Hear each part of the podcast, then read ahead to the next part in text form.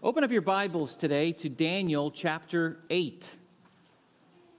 After about six weeks in Daniel chapter 7, we've graduated to Daniel chapter 8. All right.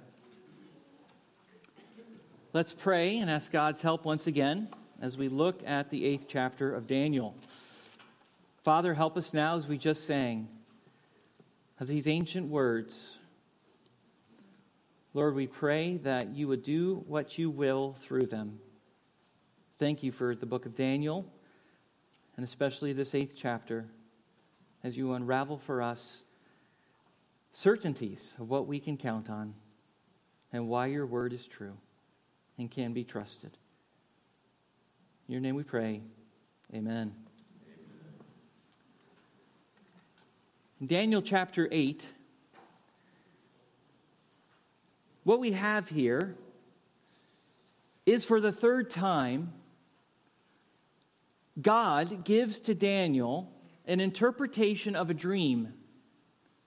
And all three dreams mean the same thing. Nebuchadnezzar's dream was about four kingdoms that would come. Daniel chapter 7 was about four beasts that would come, representing those four kingdoms.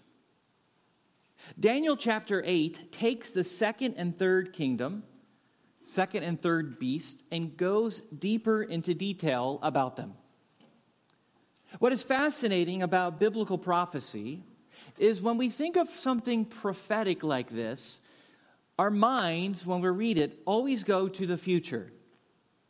Prophecy is always future. However, not all prophecy is still future. Prophecies in the scripture have already been fulfilled, some of them. For Daniel, this was future. But for us, it is history. And what we're going to see in Daniel chapter 8 is the certainty of God's word. What God has said would happen, happened that God's word can be trusted. If God has given such detailed events that would happen in Daniel's day about the future, and they happened exactly as he said, then we can trust God for everything that he has said would happen from now on. God can be trusted. God keeps his word. This is the songs we've sang already this morning. Every promise of your word is true. This is what we see in Daniel chapter 8. And it's it's a it's an interesting one. Another one that involves some beasts and horns and stuff like that. I mean, if you've been paying attention in Daniel, Daniel gets it's a little weird, right? I mean, you have to sift through the symbolism because, again, this is uh, apocalyptic literature, and apocalyptic literature is filled with symbols and symbolic images that help us understand what's going on. And so let's do that. Let's do that in Daniel chapter 8, verse 1. In the third year, Daniel says, of the reign of King Belshazzar, a vision appeared to me, Daniel, after that which appeared to me at the first. If you remember, the first five chapters of Daniel is a story of his life with some very important events as he's a captive from Judah in the land of Babylon. Daniel chapter 6 is the story of his life under Persian rule, and he tells us of the deliverance he had from the lion's den. And of course, Daniel 7, we said, is a vision that is in the first year of King Belshazzar, which was the last king of Babylon and tells us about the coming Messiah and his kingdom. Now, as we get to Daniel 8, Daniel tells us a time reference in the third year of the reign of King Belshazzar. Daniel 7 happened, that dream happened in the first year. So this is two years later after his vision of Daniel chapter 7 with the Son of Man and the four beasts coming out of the sea. So two years have gone by. Now we come to chapter 8, and this is accounting of another vision that Daniel had. And Daniel, as I've already said, fills in more details about these kingdoms that Nebuchadnezzar had in chapter 2. and more details about the second and third beast of chapter 7. And it's the time of Belshazzar. This takes us back really before the days of Daniel chapter 5 when Babylon was still in power. All of this was future for Daniel.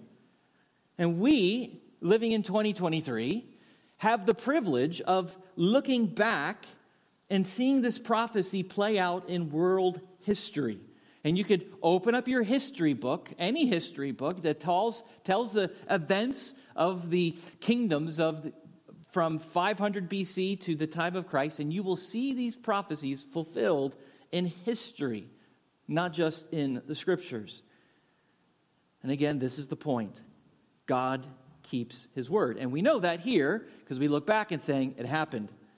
Daniel had no idea what to think of the things he saw. And we're going to see how he reacted to them, and it frightened him a good deal. Daniel tells us a little bit of what he sees in verse 2. He says, And I saw in the vision, and when I saw, I was in Susa, the citadel, which is in the province of Elam. And I saw in the vision, and I was at the Ulai Canal. In this vision, two years after Daniel chapter 7, he sees himself not in Babylon, which is where he lives at the moment he sees himself in the city of Susa, which is a major city of the Medes and the Persians. The Medes and Persians were the empire that conquered Babylon, right? As we have talked about before. So Daniel sees himself in this vision in another place, like God is telling him, these are the people who's next. He's not physically present, but in a vision, he sees himself in that city of the Medes and Persians. Look at verse 3. I raised my eyes and I saw, and behold, a ram standing on the bank of the canal. It had two horns, and both horns were high, but one was higher than the other, and the higher one came up last. I saw the ram charging westward and northward and southward, and no beast could stand before him. And there was no one who could rescue from his power. He did as he pleased and became great. Again, we have another counting of animals or beasts to describe in Daniel's vision. The first thing that he sees is a ram who has two horns. The one horn is higher than the other, interestingly enough. And I want you to think and compare yourself with, compare what you have heard from the other dreams that Daniel had, specifically in Daniel chapter 7. The second kingdom, the second beast in Daniel 7, is the same one as the ram in Daniel chapter 8. And if you remember in Daniel chapter 7, Daniel said he saw a bear. And remember, the bear was raised up on one side and had one side higher than the other, like he was ready to pounce. In the same way, he sees that ram with two horns, one horn bigger than the other, bringing our imaginations back to that bear. He's talking about that same kingdom.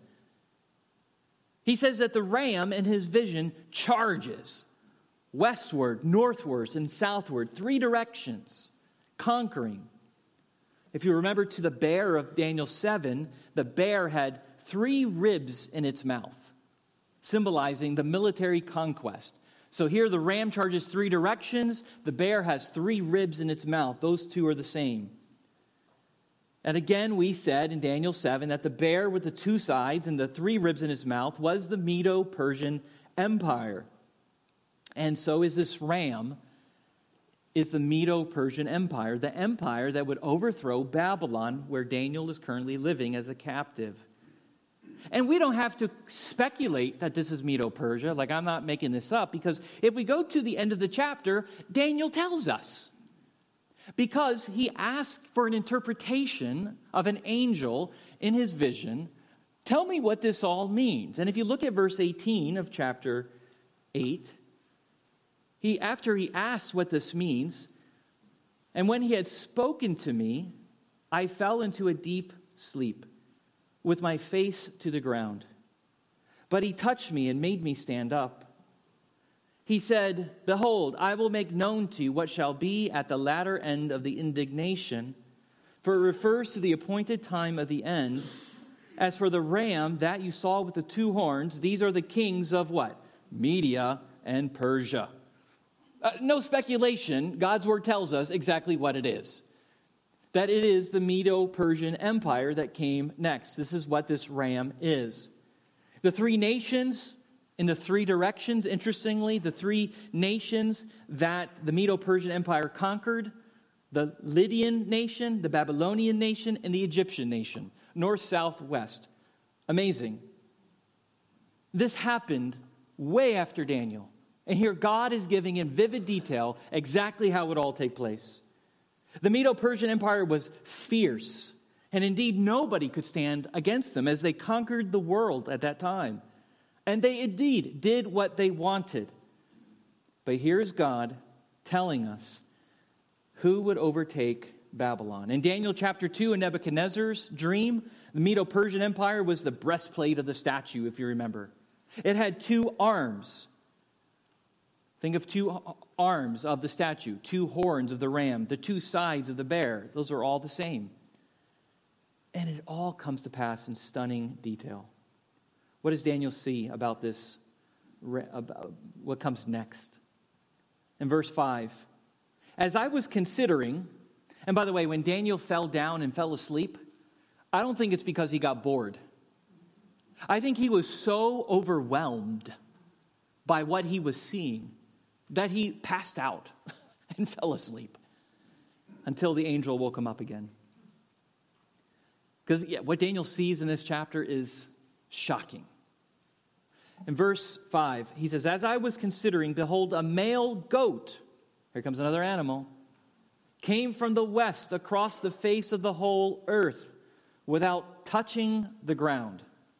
So, again, it gets a little weird, but Daniel sees this male goat charging from the west over the whole face of the earth, and he looks like he's not even touching the ground, which means he's going really fast. He's going so fast that it doesn't even look like his legs are on the ground, like he is flying. Again, if you go back to Daniel 7, we're now talking about the third beast, who is like the goat in Daniel 8. Daniel 7, the third beast, Daniel says, is like a leopard, another fast, which is a fast animal. The leopard in Daniel 7 had four wings. Again, the idea is speed. The nation that this represents conquers the world is in blazing speed, and this is exactly what happens. And this, of course, represents the Greek Empire. It was the Greek Empire that came after the Medo Persian, and they shocked the world, conquering the Medo Persians in three years. They overtook the entire kingdom. Never done, never been done before that quickly. And here, the Greek Empire. In vivid detail, God describes them as being fast, blazing speed, and they were. Charging like a goat from the west, causing war. And this is exactly what happened. And again, we don't have to speculate. Why? Because Daniel tells us the answer. Look down at verse 20 of chapter 8. As for the ram that you saw, these are the kings of Media and Persia. And the goat is the king of Greece. And the great horn between his eyes is the first king. Yes, this second animal, this goat, is the Greek empire that came after the Medo Persian Empire. And this king of Greece, who was the king of Greece? Alexander the Great. Alexander the Great was the king of Greece who conquered the Medes and Persians and established his empire. Yeah, Alexander the Great's in the Bible. He's called the goat. Not because he's the greatest of all time, but because of the similarities of a goat that's flying at blazing speed. And then in verses 5 through 7, Daniel describes for us more information on how Alexander took down the Medo Persian Empire. At the end of verse 5, he says, And the goat had a conspicuous horn between his eyes. He came to the ram with the two horns, which I had seen standing on the bank of the canal, and he ran at him in his powerful wrath. I saw him come close to the ram, and he was enraged against him, and struck the ram, and broke his two horns. And the ram had no power to stand before him, but he cast him down to the ground and trampled on him, and there was no one who could rescue the ram from his power. So here's Medo Persia. They were powerful, no one could stand against them until Alexander comes until the Greek Empire comes. And of course, all of this is fueled by the sovereignty of God, right? We've talked about that. It's God who raises up kings and tears down kings. We, we know that. And the ram had no more power, and now it was the goat, Greece, that stood as invincible. No nation was safe from the Greek Empire and the wrath of Alexander of Macedon. Look at verse 8. Then the goat became exceedingly great. But when he was strong, the great horn was broken. And instead of it, there came up four conspicuous horns towards the four winds of heaven. This horn on this goat, we said, represents Alexander the Great. But Daniel sees that the horn broke. He's talking about the death of Alexander. This once fierce horn that ravaged its enemies with its wrath has now been broken and is no more. But then Daniel sees in place of that horn, I saw four horns come up out of the goat. And it's so fitting with Alexander because after going to so much combat and war, you keep smashing that horn, it'll eventually break. Yes, as mighty as Alexander was, he was mortal. But with his death doesn't come the end of the Greek Empire.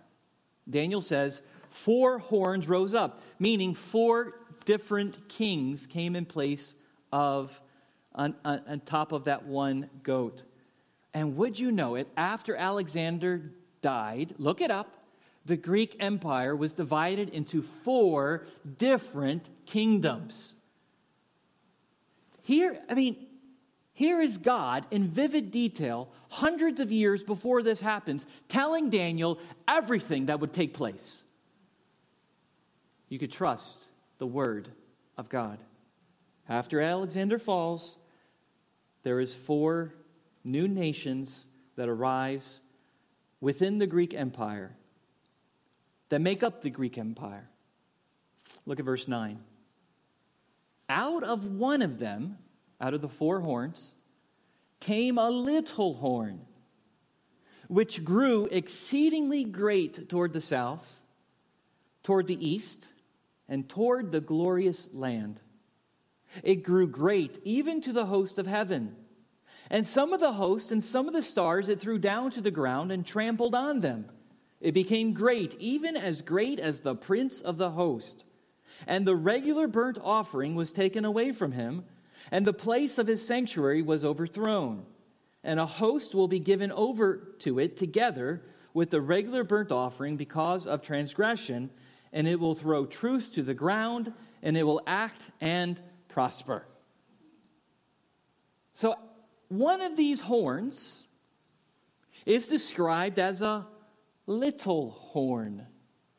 Sounds familiar, doesn't it?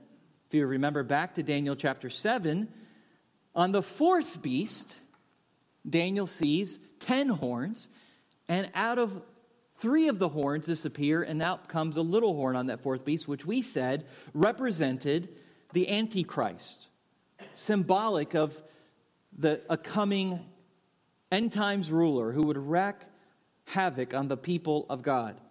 In Daniel chapter 8, we have this another little horn, but notice it doesn't come out of the fourth beast, it comes out of the third beast. This antichrist like figure comes out of the Greek Empire, not the Roman Empire. This is a different little horn altogether. This third beast, described to us as a leopard and a goat in Daniel 7 and 8. And here we have another type of the Antichrist. We said in Daniel 7 that the Antichrist is not just one person. There's the Antichrist that we all think about in Revelation and the end of time is just the last one in a long line of antichrists. Evil rulers who stand up against God, who make war with God and his people. And interestingly, Daniel calls both of these rulers a little horn, one from the third beast and one from the fourth. They are not the same, they are different. So, this Antichrist comes from the Greek Empire. Who could this be? Well, we know. Why? Because history has played itself out. Daniel didn't know who it would be. All he saw, it was like a little horn. But looking back at history, we know exactly who it is. And his name is Antiochus, the fourth Epiphanes, who was one of those four kings that ruled one of those four Greek sections of the Greek Empire, the Seleucid kingdom, from 175 BC to 164 BC. Antiochus Epiphanes was like a form of an antichrist, and we're going to see exactly what he did to match the description here in Daniel chapter 8. His rule grew great, we know that. He became, out of all the four kings, the greatest king of the Greek Empire, of those four, and the most feared. And his kingdom grew, especially toward that of the glorious land, Daniel tells us. What is the glorious land? Well, if you look at Ezekiel chapter 20, the glorious land is referred to as Israel, the Holy Land. This Antiochus, this evil king of the Greek Empire, would make war with the Jewish people. And this is why Daniel says that he threw stars down to the ground. Stars in the Old Testament sometimes refer to angels, sometimes they refer to the people of God. The idea here is that he made war with heaven by persecuting God's people. And Daniel says that this little horn trampled over them. And Antiochus IV Epiphanes, should I call him Ant Man for short? Because that's a long name. Um, I'll just call him Antiochus. He trampled over them. Over the course of six years, he killed thousands of Jewish people. Fitting what Daniel says here that he trampled them down to the ground in the glorious land. This started when he overthrew the high priest Onias in the year 170 BC. The prince of the land is most likely a reference to this high priest who was killed. And what did Antiochus do? After he threw down the high priest from the temple and banished him, he enters the temple of God in Jerusalem, which is fascinating because in Daniel's day, when he's receiving this vision, guess what? There's no temple, it's been destroyed. But he's seeing a future temple during this third empire, right? The Greek Empire that would be standing. And he sees this. What did Antiochus do after he threw it down? He goes into the temple of God he erects a statue to Zeus in the temple of God. And then, to make a mockery of the God of Israel, sacrifices a pig on the altar of God. Is that demonic or is that demonic? Very fitting for a little horn, antichrist type of person. He goes into the temple of God, desecrates the temple. Daniel chapter 11, I believe, refers to this Antiochus is the abomination of desolation. Also, the Maccabees refer to that same event in that same way. Interestingly, what else did he do after he did this? He stopped all sacrifices at the temple in Jerusalem. At the temple, he took away any kind of worship. He tried to make the Jewish people Greek. He tried to make them lose all sense of Jewishness and culture and customs, and to, so they would lose their identity and their religion and their culture. He tried to Hellenize them, which is not, nothing to do with hell, but whatever. Um, Hellenize just means to make them Greek, Hellenistic culture. He wanted the Jewish people to be completely different. He was so opposed to the God of Israel. And he threw truth to the ground. What did he do? He forbid any Jewish scriptures to be read or possessed. Evil, evil man. And during his reign, he even had a coin made with his image. And on the coin, there was an inscription with his name that said, Theos Epiphanes, which translated means God made manifest. This guy is full of himself, isn't he? Do you see the satanic influence in here? God made manifest. Yeah, he is an antichrist. He is a trying to copy the Messiah. Satan is always up to his old tricks, trying to copy what God himself would do. That God himself would be manifested in the flesh, in the person of the Messiah, Jesus Christ. And here he says that he himself is Messiah. It was a tough time in Israel. And this lasted for six years. Thousands killed, worshiped, worship taken away. And God said all this would happen. All of it. He will throw truth to the ground, He will trample the stars. The burnt offering will be taken away, the place of the sanctuary overthrown. God said it. Temple's already been overthrown once by the Babylonians. And now, for this six year period, we have another form of Antichrist coming in to make war. Look at verse 13. Daniel sees all this and he's like, What in the world? But as he's looking in this vision, he says in verse 13, Then I heard a holy one speaking, and another holy one said to the one who spoke, For how long? is this vision concerning the regular burnt offering, the transgression that makes desolate, and the giving over of the sanctuary and host to be trampled underfoot.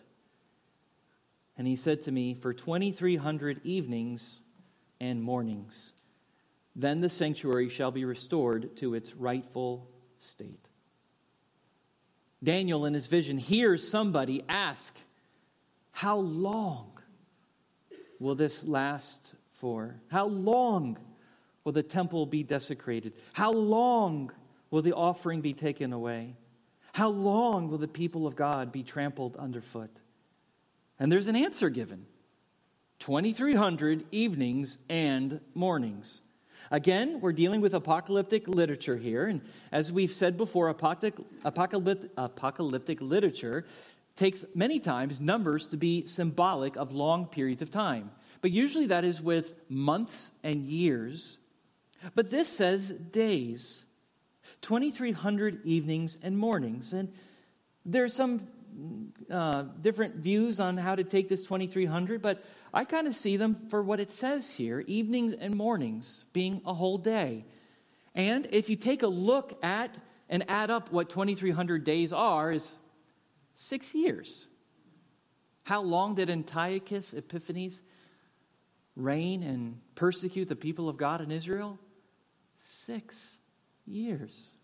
Again, a stunning reminder that God knows what he's talking about.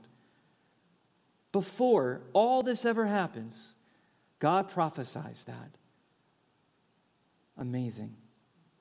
And 2300, I believe, is a round number doesn't have to be exactly 2300 it's a round number not an exact time frame six years and four months to be exact and after six years and four months what happened the jews revolted by judas maccabees and they overtook jerusalem and temple worship was reinstituted and that is why the Jewish people today celebrate Hanukkah. What is Hanukkah? It is about the dedication of the temple. When Antiochus Epiphanes was overthrown by the Maccabees, Maccabean revolt, and temple worship resumed. In case you didn't know, that's what Hanukkah is all about. Look at verse 15. When I, Daniel, had seen the vision, I sought to understand it. I, I don't blame you, Daniel. I mean, we have the privilege of looking back and understanding these things actually happened. Daniel has no idea. And behold, there stood before me one having the appearance of a man. And I heard a man's voice between the banks of the Ulai, and it called, Gabriel, make this man understand the vision. So he came near where I stood, and when he came, I was frightened and fell on my face. But he said to me, Understand, O Son of Man, that the vision is for the time of the end. And when he had spoken to me, I fell into a deep sleep with my face to the ground. But he touched me and made me stand up, and he said, Behold, I will make known to you what shall be at the latter end of the indignation, for to the appointed time in the end. Daniel says, Help! I don't get this. Somebody help me. And they help him understand. And essentially, what the angel says to him Daniel, Daniel, this is not going to happen now. This abomination, this little horn, will come later, the latter time of the end. The latter time of what? Well, the context is of the Greek Empire. This did happen at the end of the Greek rule, right before the Romans took over. Gabriel then gives more clarity on the Greek Empire and the little horn. Look at verse 22. As for the horn that was broken, which is Alexander the Great, in place of which four others arose, four kingdoms shall arise from his nation, but not with his power. And at the latter end, see, that's the context of the latter end. When we think of end times, we're thinking, oh, the end. No, this is end time of that kingdom. At the latter end of their kingdom, when the transgressors have reached their limit, a king of bold face, one who understands riddles, shall arise. Who is that? Antiochus. Notice latter end there. It's already happened. Look at verse 24. His power shall be great, but not by his own power. He shall cause fearful destruction and shall succeed in what he does, and destroy mighty men and the people who are the saints. By his cunning he shall make deceit prosper underneath his hand. he did. And in his own mind he shall become great. He thought he was. Without warning he shall destroy many. He did. And he shall even rise up against the prince of princes, which is a reference to God. And he shall be broken but by no human hand. Again, we see who has the last word? Who has the last word over all these evil people, over all these evil kingdoms? It is God. It is a sovereign God which raises up kings and tears down kings, which by his sovereign rule is letting these things play out, which is ordaining them to happen, so that his story will be told and he will receive the glory. And again, we have another reminder like all evil empires that have ever existed, they all have an expiration. None of them last forever. Look at verse 26. The vision of the evenings and the mornings that has been told is true, but seal up the vision, for it refers to many days from now. And it was.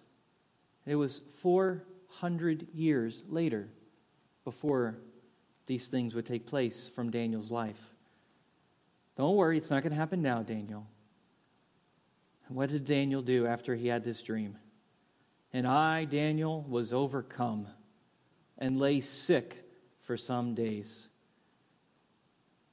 Then I rose and went about the king's business, but I was appalled by the vision and did not understand it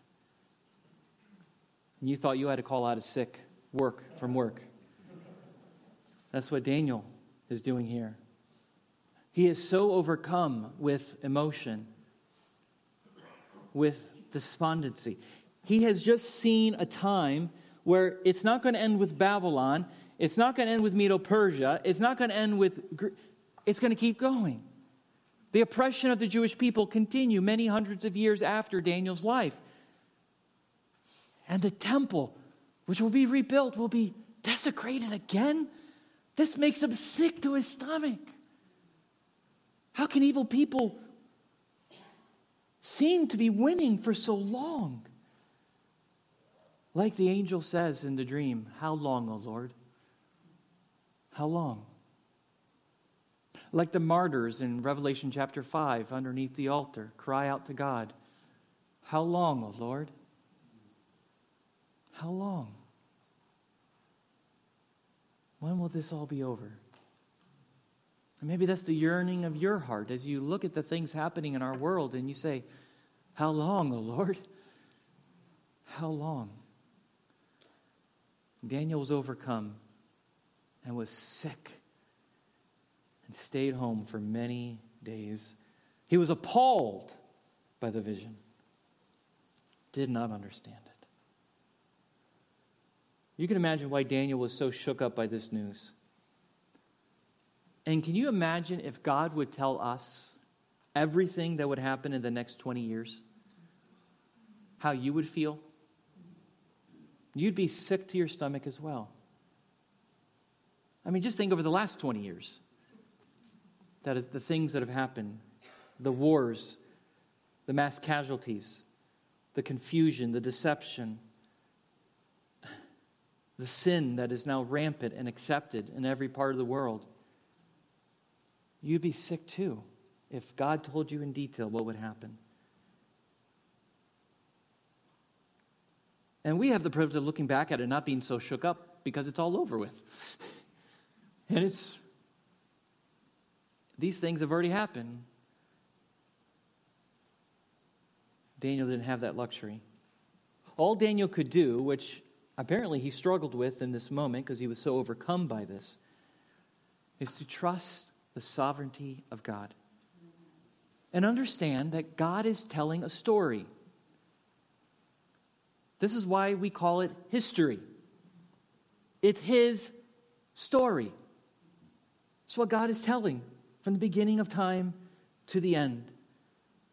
For Daniel, it was future. For us, it's past. But we can trust in a sovereign God who is good, who will bring and execute justice on evildoers and save his people.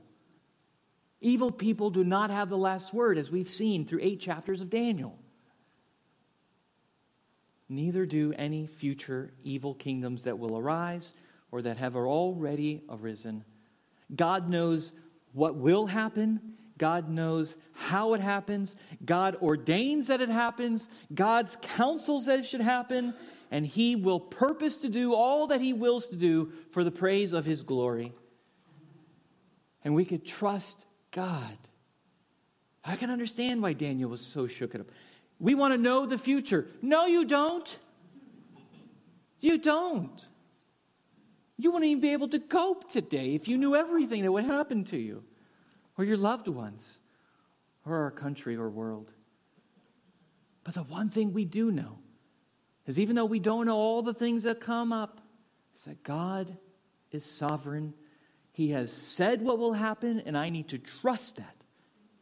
King Jesus is coming again, and all of his enemies will be made his footstool.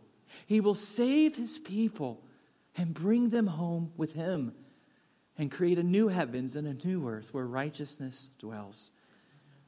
This is the truth of the scriptures. In Isaiah 46, 8 through 11, Isaiah had this re- reminder from God. In chapter in 46 8, God tells Isaiah, Remember this and stand firm. Recall it to mind, you transgressors. Remember the former things of old, for I am God, and there is no other.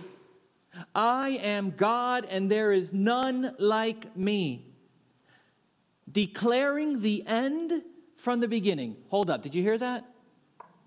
God has the word when it starts, and God has the word when it ends. I declare the end from the beginning, and from ancient times, things not yet done. All the things that will come up, the things that you know are happening, I have to say when they happen, how they happen, and when they happen. Saying, and how can we know this, God? My counsel shall stand, and I will accomplish all my purpose. God never goes to plan B, people. He never has to reconvene a committee to say things didn't go the way we expected. Let's try this. He knew about the Medo Persians. He knew about Alexander the Great. He knew about all the Caesars. He knew it. He has willed it, He has brought it to pass for His glory. We don't know why. We don't know all the ins and outs. For His glory. He's telling a story. This is why everything that ever happens to your life, the good, the bad, and the ugly, you can glory in God for He is good and He is telling a story. We live in a broken world. We have much pain and heartache. People use us and abuse us and trample us underfoot, but we know that God has the last word, that God is good and all will be made right. Because God, God purposes all of this. And he even says in verse 11, calling a bird of prey from the east, the man of my counsel from a far country. Do you know what he's talking about right there? He's talking about Nebuchadnezzar. This Isaiah is warning the Jewish people about judgment that is coming. And here God is saying, I will call a bird of prey from the east. Who is that? His name is Nebuchadnezzar. I'm raising him up, the man of counsel from a far country. Who is sending Nebuchadnezzar to Judah? God. Who is sending the Medo Persians to destroy Babylon? God. Who is sending Alexander to street Medo? God. Who is sending Romans to destroy? God. I call a bird of prey from these. I raise a man from a council from our country. I have spoken. I will bring it to pass. I have purposed. I will do it. Amen. Period. End of story. There you go. Trust in the sovereignty of God. And be grateful that God doesn't tell you every detail of your life from now until you're gone. Trust me, you don't want to know. So, what do we do with this? As we've already said, Christian, you don't have to lose sleep or be sick like Daniel. Remember that God wins. Yeah, things are bad. Things are going to get really bad, but take heart. Our God is telling a story and it must be told for his glory. For those who are not Christians, this is very simple repent. Repent and believe in this God who says when things start and when they end, what is coming and what will happen. For if you do not obey him and repent of your sins and trust in Jesus Christ alone, you will face his wrath. He has spoken, he will do it. All who reject the Son, all who reject the gospel, will die in their sins in a lake of fire forever. You will stand before God as judge he has spoken, He will do it unless you repent and trust in the gospel and believe. And if you haven't done that, I plead you today to do that. I plead with you. I plead with you to tell other people to do that. During the week, tell your family members, your neighbors, your coworkers, your friends, tell them to repent. God has spoken. He will do it. He will save those who believe. He will judge those who die in their sins. Everything that Daniel said was told happened, and everything we are told that has not yet happened will happen. Trust God. Let's pray.